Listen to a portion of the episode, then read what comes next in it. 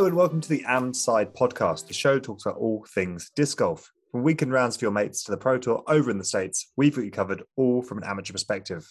As always, we're your hosts, Rob and Dale. Dale, what can the listeners expect from this week's show? No guests this week. Usually it is our off week and we have uh, someone from the UK joining us. But we decided this week um, to just have it, me and you, and talk about field work. Talk about how we've been doing field work, what we think the stigmas are around field work, and what works for us.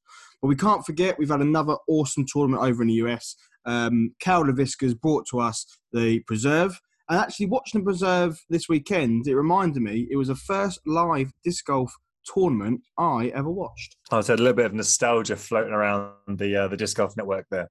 Well, as soon as I saw the first hole, I was like, I remember sitting there on my sofa on YouTube, M saying, What are you watching? I'm like, Well, this new disc golf thing I'm trying out, they've got it on YouTube for the last day. Uh, I thought I'd give it a watch. And uh, yeah, so happy one year disc golf live watching anniversary to me. Oh, happy anniversary! I don't remember the the first event. I think I think it was the the Lost Lakes Open. Is that a thing? I remember I was on YouTube. I was looking at like a. I just googled. Or I just googled disc golf and watched whatever came up on YouTube. I remember Andrew Fish was the guy that I really wanted to win, and he. uh I mean, you don't, you don't hear his name too often, eh, but over on uh, over on the tour at the moment. So Dale, we have had to preserve. Let's talk about MPO first, because what a battle we had. Yeah, big, big battle. Um, Eagle versus McBeth versus Wysocki. Um, I, I had to go to bed. I was on early this morning, so I had to go to bed, and I left it on hole 13, thinking Paul McBeth's done it. I watched him part the last three holes. He's thrown some awesome shots. His putter was working. Thought he got it. I woke up this morning, checked disc and uh, saw that Ricky took over. Um, it was really a battle of who was going to par first because they was all matching each other. One would par, one would birdie, the next person would par, the other person would birdie. It's like it really was an, an awesome battle, and it's it's great to see that again. You know, we had the freeway tie at one point for the leads. Um, big, big names, um, big, big cards. Uh, yeah, it was, it was another fantastic weekend of live, and that's why live disc golf is so good. I don't think watching it back it would be as good Um, because um, you're not going to get that excitement, but still, great, great spectacle. You're absolutely right. It's whoever drops the shot first. So it's not who can throw the better shot. It's whoever throws the worst shot is then out of the race. So um, yeah, it was it was awesome to watch. I think uh, Eagle was having a fantastic sort of almost a boost he got at some point in this season. Uh, obviously, taking a couple of wins lately, and uh, uh, yeah, coming almost almost another win this week. But as you said, Rick Wysocki took the win, and he might not have taken worlds, but this year is definitely a Wysocki season. I think um, obviously McBeth has had some had some great wins, but I think really if you think about one person that's standing out, just having a a career year over on tour, Wysocki is doing incredible things. Yeah, um, you know, one 1053 rated, same as Eagle. Um, he's having a great year. He's had one of a, a very difficult year as well. You know, the passing of his sister. Um, you know, he, he came back out and, and absolutely smashed it. Um, big mention to Matthew Orum. You know, getting onto the lead card, throwing well. You know, I don't know how I'd be. You know, teeing it up with Wysocki, McBeth, and Eagle. You know, what a place to, to to tee it up with them because what pressure would you have with them? Well, you you forget that Matteo's been in the game a long time. He was in he was uh he was in World Championship final cards with Climo and and, and the like. So the guy knows how to play disc golf. Yes, he's not a a full tour tourer, um, uh, but when you when you see him, he's he's normally he's normally thrown really well. I remember uh, Texas State champs. He, he, had a hell of a run, um, and yeah, he's a, he's always a guy that if he is there that weekend, if he's on if he's on pace, then you can expect his name to be at the top. But obviously, the fact that he's not a, a full time at every event like you see Wysocki, McBeth, um, his name doesn't often get said as much, but equally a fantastic disc golfer. And I think if he was on full time tour, he'd be a I think he'd be up there in the the, the 1050 boys for sure. Yeah, no, definitely. It's just you know it's good to see the old timers come back and giving the boys a run for their money. But moving over to FPO, Kristin Tattar back to back. You know, every I remember going back to FPO month and talking to the FPO and saying, you know, is the Europeans or are the Europeans, sorry, going to make a difference? And boy, has uh, has she made a difference to the tour. She has spiced it up. Yeah, I mean, I'm, I'm, I'm, this isn't a brag, but obviously last week's episode, I uh, I said that I think Kristin's going to come in with the win, just because she was just on form over the last couple of weeks and really wasn't showing any signs of slowing down. Um, and winning by such a large margin. I think it was 10, uh, 10 strokes off uh, Paige in second. It, domination is the only real word you can use when you're talking about Kristin Tattar at the moment over on the FPO. And it got me thinking. Obviously, um, she did play in Worlds, but she flew over from Estonia, had to quarantine uh, and get herself mentally prepared for Worlds. Um, and disc golf is this strange sport where the top tournament, the top event is in the middle of the season. So it does get you think was Kristin just unlucky in the sense that she didn't maybe have enough preparation time? Uh, maybe she just needed to climatize to sort of some of these larger events because clearly she has more skill than most. Clearly, she has more power than most. Her sidearm is a fantastic weapon that she uses whenever she can. Um, and it's just it's just incredible to to watch. It's almost like when you watch the old Rocky movies, and obviously you're supporting Rocky that way through, but it's the uh, the mean Europeans. It's almost the opposite of that. You almost want the uh, you almost want the European to come in and take down the sort of the US uh, the US Top Gun, which Paige Pierce has shown that she reliably is over the last few years. No, agreed. You know, a, a ten shot win. You know, Kristin Tattar's nine sixty seven rated. You know, let's just go through her her weekend. Round one, 1001 rated round.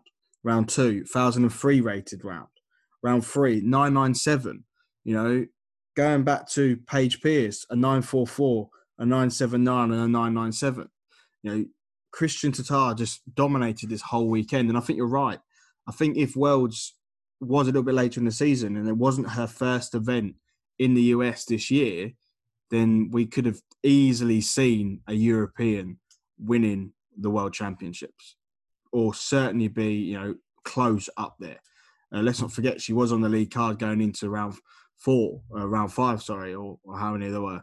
Um, but awesome. I, I, I can't wait. I hope next year we really do get to see a full European roster in the US for for the whole thing because I generally believe that that Paige Pierce era hmm, might be ending and and, and the way that these Europeans have uh, come over and prepared, not being able to play on tour, you've got to believe that field work has played a big part in it. You know, really honing their skills until they can get out on this live coverage and show us what they're made of. So let's move on to today's topic, which is field work. I know that myself and you have had uh, a very relationship with field work. Um, both of us uh, having changed actually the amount of field work we're doing, our relationship with field work over the last year of playing. So Dale, why don't you sort of go first? What what was field work to you? What field work do you do now, if any, and maybe some of the reasons why you feel like field work is both good and bad towards your game? Yeah, I think it's it's very important to say before we go on um, that this is going to specifically be about taking your discs to a field and working on them. It's not going to be about putting because we both do that. We've got an episode already out with Disc.dot about putting. Um, so let's forget putting field work for now. But when I first started disc golf, all I wanted to do was go to a field and throw a disc, mainly because I wanted to throw further. Uh, I wanted to record myself. You know, I wanted to see how I was throwing a disc. You know, if I even before I met you, Rob, you know, I was sending our friend George two or three videos per field work saying, that what can I do better here? What can I do better here? And do you know what? I think it's going to be, I don't know if you've got any, Rob, um, just off the cuff. Why don't we post some of our early fieldwork videos this week on our Instagram? So we can show where we sort of were to where we are now. Because I don't know if you can remember, I completely changed from November last year I eradicated my whole run up, didn't I? Yeah, you completely had a reset. Uh, I think it was probably one of the best things you could have done for your game. I think we spoke to we spoke to Hunter Thomas. I believe we talked about resetting and uh, exactly. actually just reevaluating your form. Um, and definitely, I, I saw that the work you're putting in off of the course was definitely translating onto the course. Yeah. So going back to sort of this time last year, then when we first getting into disc golf, you know, I was going to the field. We had a heat wave last year as well, so it was boiling hot. Um, you know, I was going to about eight, half eight at night if I once I'd finished work and just throwing discs and throwing discs in this. I knew how far this field was, and as the furthest I could throw on that field, if I was you know, purely because of how much room I had, was 100 meters, and it was always my goal to throw 100 meters. So that's where we started. But I was doing the wrong things. I was throwing 14 speed discs because I thought that was the answer and that's when you sort of you sit back and you start to look up youtube videos. You start to look at other people's form and what you're doing wrong.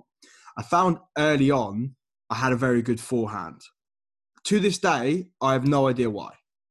Because none of the sports i really played really had that motion. But i had a good forehand so i didn't really work on that as much. But looking at now i can't remember the last time that i went to a field and through discs. Now, mainly because I don't think I have the time. You know, if I have an hour that I would go and throw um, a discs in the field, I prefer to go to a course and practice playing a course. I'm happy with my distance now. I think I've I've come to the conclusion I'm not going to throw as far as most people. I, I haven't got a massive arm. You know, sort of 101 to 110 meters is sort of my max distance on no wind and just throwing flat. Um, and and equally, 100 meter forehand is sort of where I'm at. But I hit my goal. I can throw over 300 foot. I'm happy with where I'm at at the moment. So field work to me, it's important. I generally, I do think it's important to find your form. But for me right now, it's not what I'm focusing on.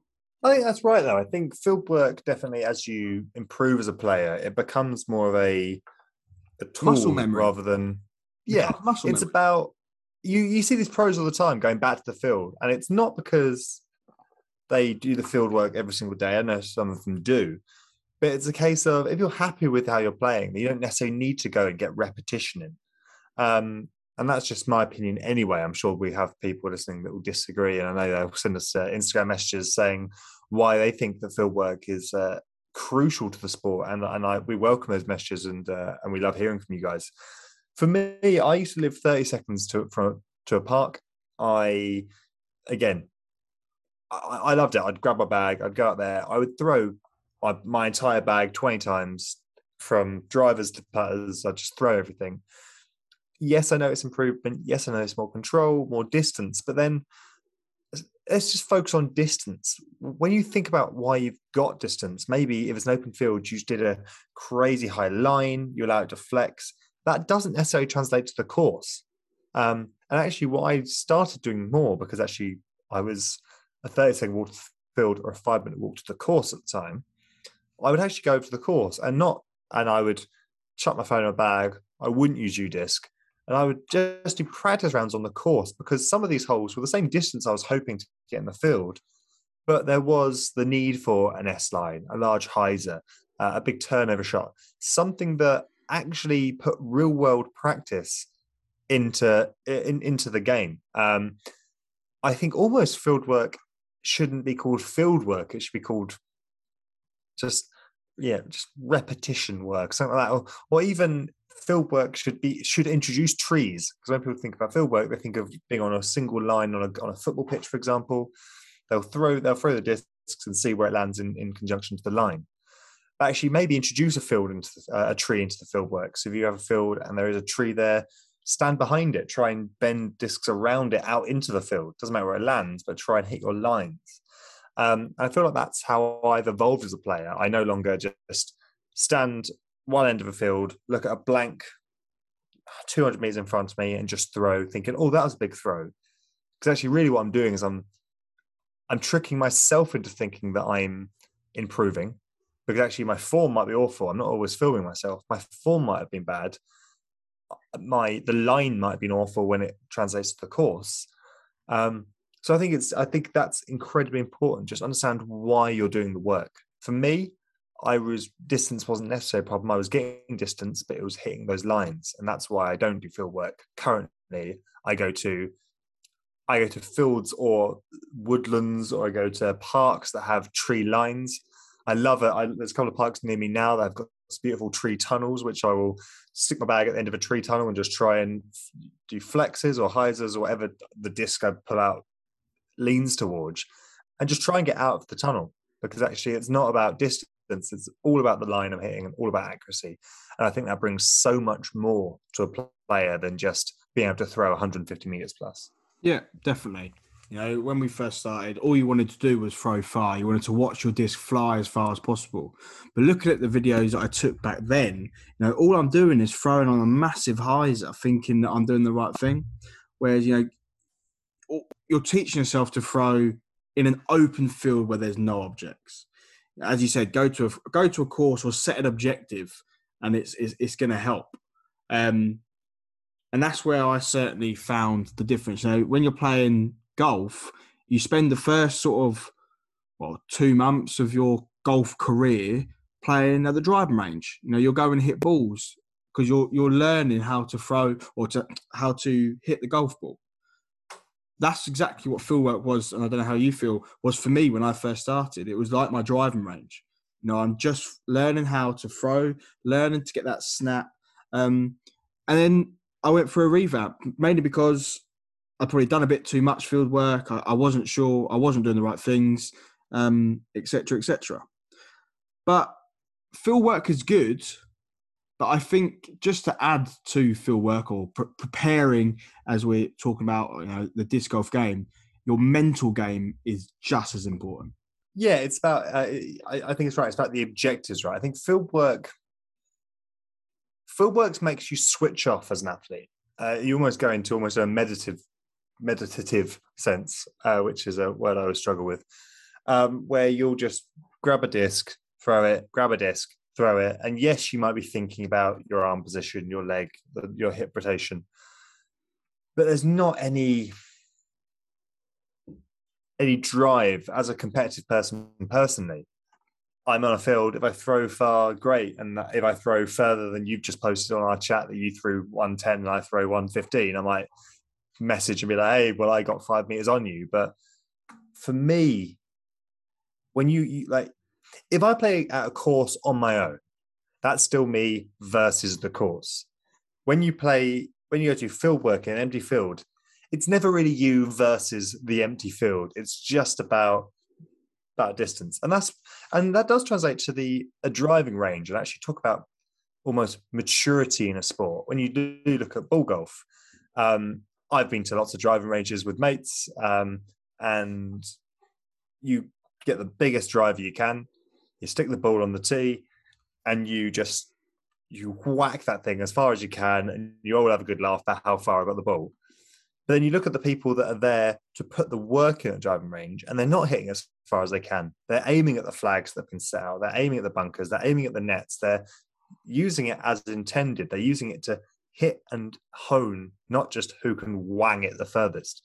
Um, that's why I believe well, I, the the small amount of ball golf I have played, I've massively enjoyed top golf because it's not about who can just again hit it into the bins and the uh, the back of the uh, the back of the arena. It is about sort of accuracy and it adds a little bit more skill into it. So that's why I'm saying that field work is the driving range equivalent of golf but it doesn't have those flags. It doesn't have the bunkers. So that's why take yourself to a scenario where you are having to hit tree gaps or hit, be able to hit tunnel shots. Take yourself out of the field and into a location where there might not be a basket there. But you can hit lines consistently. You can grab five discs. You can throw them. You can throw them again. Throw them again. Throw them again. And the best outcome of that is if you've thrown all five and they've done exactly what you hoped they would do in in the way that you threw them. No, definitely, completely agree. It's uh, it's funny because it's one of the first topics we've actually sat down and spoke about where we've both agreed with what we've said, and we both have the same opinion. Um, no, on, it isn't. On... you had to be, you had to go there, but no, I, I agree, and I'm going to continue doing what I'm doing. You know, I, I'm probably the happiest I've been with my with just with my game at the moment. Um, biggest thing for me is my stamina. Um, I think we played recently. Um, I didn't eat before. Um, I played a blinding round. The first round was one of the best rounds. You know, I was pumped up. I was putting everything. Second round, slightly worse. Third round, really bad. Mainly because I just hadn't sorted myself out.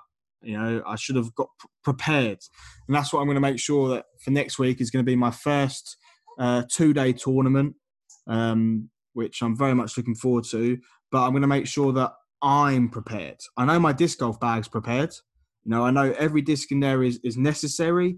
I know exactly what every single one of those discs do, but I need to make sure that I go to that first tee, I'm ready. You know, I'm ready for a full day of disc golf, full day of competitive disc golf. Um, and yeah, make sure that mental game's there. I want that fire in there. And that's something that field work cannot teach you. That's something that you can teach yourself. Yeah, it's all about real life translation into the sport. So, it, and you can talk about, you could literally name any sport in the world, and we give an example. Footballers spend hours a day patching free kicks and penalties, and they, they can curve it around those metal dummies into the back of the net 90% of the time. Does that happen in, in, an actual game? 5%, 10% of the time? No. You could spend an hour sh- shooting hoops, right? Like, like because I'm cool, I say shooting hoops, you know. um, but you could do that, and you, you could be draining three pointers. But if you haven't got a defender there marking you and basically forcing you to make errors, then you're not a guy that can shoot 10 three pointers in a row. You're a guy that can make one under pressure, uh, and that's what fieldwork doesn't do. Fieldwork doesn't give you pressure, um, and it doesn't give you, like you say, the stamina. So you don't go out and do 10 hours of field work, right? You go out and do field work when you fancy doing field work. So you might go, oh, I've got a spare hour. I'm going to do some field work in between lunch and a meeting that I've got. So you're right. It doesn't necessarily mentally prepare you. Now I'm going to flick the switch entirely because this isn't me, and I can think I can speak for both of us. We're not saying we're never going to do field work again. I I'll probably get out of the field this weekend because I haven't got a tournament this weekend. I don't think I can get over to the course this weekend. So, and I and you know what, as we all are, we're addicted to throwing frisbees. So I want to get out in some regard and just have a throw. But for me, my focus of field work will come back when I start stop being un, being happy with my game. Uh, the moment I have my distance, I'm happy with my control. I am happy with the level that I'm playing. Now, on MA3, if I go to MA2 uh, in within the next year, at that point where I need to step up and move to another division, I'll probably put more effort. I'll probably put more field work in because I realize I need to prepare myself for a, for a much larger challenge. But um, the level that I'm playing at currently is something I'm extremely happy with. Um, but I do want to make it note, noted that I'm not writing field work off. It has its place and it is an extremely useful tool in the right circumstances. Yep, definitely. And where I haven't been as competitive this year, I think at the end of this year I played four competitive tournaments. Um, you know, I haven't been in the mix this year to get into champs or anything like that because you know I've had. I'm not going to lie. Sorry to all my disc golf fans, but I've had much better things to do. You know, I've got Albi turned up and, and things like that. So it, it's been much better to do that. But I am ready to to take that to the next level, and I will put in work in the field work. But as you said, when I'm thinking that my game needs it, you know, this November last year, my game did need it. I had to put in the work. You know, I was probably a few, I was, I was a good 25, probably 30 meters away from my distance now, wouldn't you say? I couldn't really throw further. Uh, 75 was probably the max. I would say that you weren't hitting 100 meters. Maybe you maybe hitting 100 one in 30 throws, but you but like you were really struggling with that. Now you can throw it. You throw you throw three, four discs, you're hitting 100 meters easy. Yeah. Um, the I think it's extremely important for us to put little asterisks next to this entire topic and extremely uh, and this conversation. And that is that this isn't me and Dale saying that we're better than Fieldwork. We're not saying that we've reached the level that we could possibly ever reach in disc golf. We're saying we've hit a level that we're happy with how we're playing. Um, and we I mean, we're not full time disc golfers, and that's why these pros are hitting the field every single day or hitting the course every day to practice. We're not full time we have lives as much as people might tell me that I don't, being a disc golfer. We have lives, we have jobs. and we have time that we can allocate towards um, towards disc golf. And this goes back to our commitment in disc golf episode uh, a month or so ago. We have time we can allocate, and in in reality, if we have half a day to play disc golf, I'm texting the boys. We're meeting up at we're meeting up a course, and we we're playing a couple of rounds. Yeah. I'm not thinking I've got half a day. That's great. I can have some lunch, have a cup of tea, and then get over to the field because my my priorities right now are playing the game rather than practicing the game. So like I said, golf. that will change. Yeah, agreed. As soon as you start making your way up the, the ranks and go from MA two and then hopefully at some point to MPO, it becomes more of a hobby to more of you're playing competitively competitively a lot more. At the moment, you're still playing competitively, but you're playing against other amateurs. But as soon as you start playing against people that are taking it seriously, you're going to want to take it seriously. But we can literally talk on this forever. And we said at the start of this episode, me and you was like, do you know what? Let's let's make this a little bit of a shorter episode this week. Um, so if you've got any questions or you want to know anything more about our field work, then make sure you message us on Instagram. But we have got a very exciting weekend of disc golf, Rob. We have got Ledgestone, one of the big dogs on tour. And we've had four awesome waves of Ledgestone discs. I was very, very, very lucky to get hold of one. Um, I've got a OG Glow Jawbreaker Zone with a gorgeous um, flower foil, which has been, I would say, one of the most thrown discs in my bag last time I played. Um, it is my go-to approach disc at the moment. Um, it is working wonders. So I think you're going to tie into who you think is going to win Ledgestone this week, right? Exactly what I'm going to do. Discraft sponsors Paul McBeth. Um, I wrote him off last week, didn't I? I said he wasn't going to do it. I chose Adam Hammes, and he didn't exactly do very well for me. Um, but yeah, Paul McBeth, I think he was hungry this weekend. He wanted it. Um, he'll be gutted he didn't take down Preserve. Um, but yeah, Paul loves Ledgestone. Um, two courses, um, important, important, Eureka and oh, what was the other one? Eureka. There's another one. I can't remember it. I'll find out. Um, but yeah, two great courses. Um, just it's a great weekend of disc golf. I think it's four rounds as well. It's four rounds of golf, two on each course. Um, and yeah, I'm just excited by it. So you've got Paul for the MPO. Who you got for the FPO, Dale? Um, who have I got for FPO? Missy Gannon. Good shout. Yeah. I mean, you like her putters. Absolutely love her putters. Cannot. I, I want to get hold of these new black ones, um, but they haven't made it. They never make their way over the UK. I don't know why I'm kidding myself. And I don't want to pay any more import tax this year, so I won't be getting them. I'll stick with my eight ninety nine ones from um, from Disc Hub UK. Well, maybe you can uh, maybe you can win another waffle and potentially uh, that will be the prize. Well, yeah, but this waffle then costs me in delivery and then import tax. So that is true. I'm, I'm not doing it. I've got putters. I love my putters. I'm not changing my putters ever again. Awesome. Well, I'm going to jump over to my predictions for Ledgestone this week. Um, I stopped her. I was her pretty much every single week moving into the season. I'm going back to Hailey King. She's been having a good. She's been having a good season. Struggled to hit the top spot too much this year, but she she's been up there.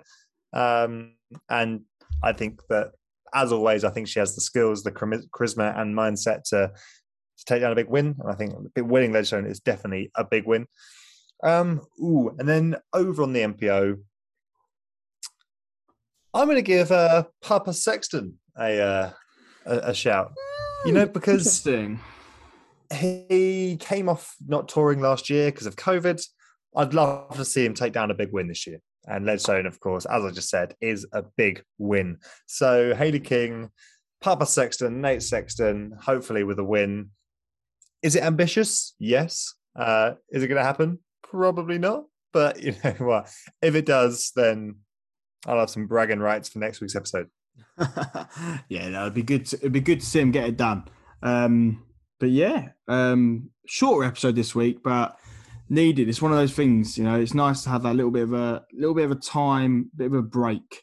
Um, we've got a couple of good good tournaments coming up. Obviously, you got Essex Open next week, and in September we've got the Croydon Cyclone. Uh, my first B tier, so very much, very much looking forward to that. And of course, it's a shorter episode, but it's not any less of an episode than we have week on, week out. And we wouldn't be able to do any of these episodes without the sponsors of the Am Side. So let's give them a bit of love. So, of course, you've just mentioned them. It's where you get your putters from dischub.co.uk. They're uh, they're just a fantastic source for new plastic here in the UK. They do offer uh, shipping to other places. Um, they are constantly looking on social media, asking about the discs that you want. They're constantly putting discs on sale, so make sure you go check out their disc destroyer uh, sale they've got at the moment. Uh, I've been throwing these discs, giving them a good go, and that uh, the the driver uh, is a phenomenal disc. It flips up when you want it to be, very similar to sort of a, a, a sort of a Cloudbreaker esque kind of disc. Uh, really enjoying throwing that, but all of them I just like to throw, and they are on sale right now. And you can use our code AMSIDE5, 5% off. So really there's a win-win and five more wins. So make sure you go check out dischub.co.uk um, and grab yourself some new discs. Uh, and then another shout out to uh, Backhand Disc Golf, which are the official apparel sponsors of the Am Side.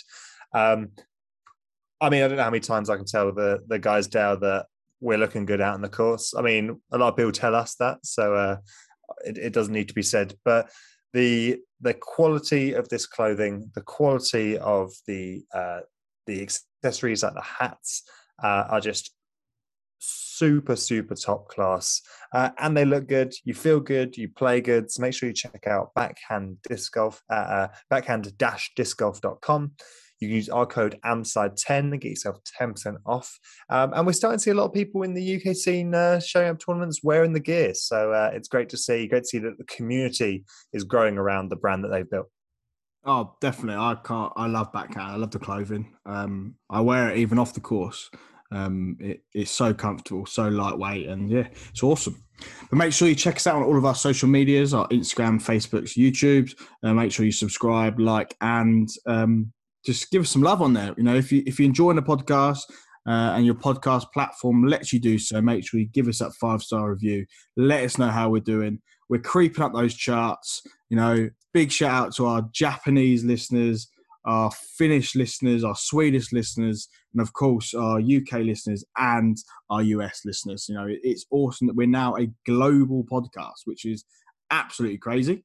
Um, Go on, Rob. And now you're about to you're about to say thank you in all of their native tongues. So, ladies and gentlemen, Dale saying thank you in Finnish, Japanese, Swedish. Come on, Dale. You, Imagine if I turned out and I turned and I actually did it. You'd be so impressed. Um, but you know what's coming. If we don't see you on the course, see you on the Am Side.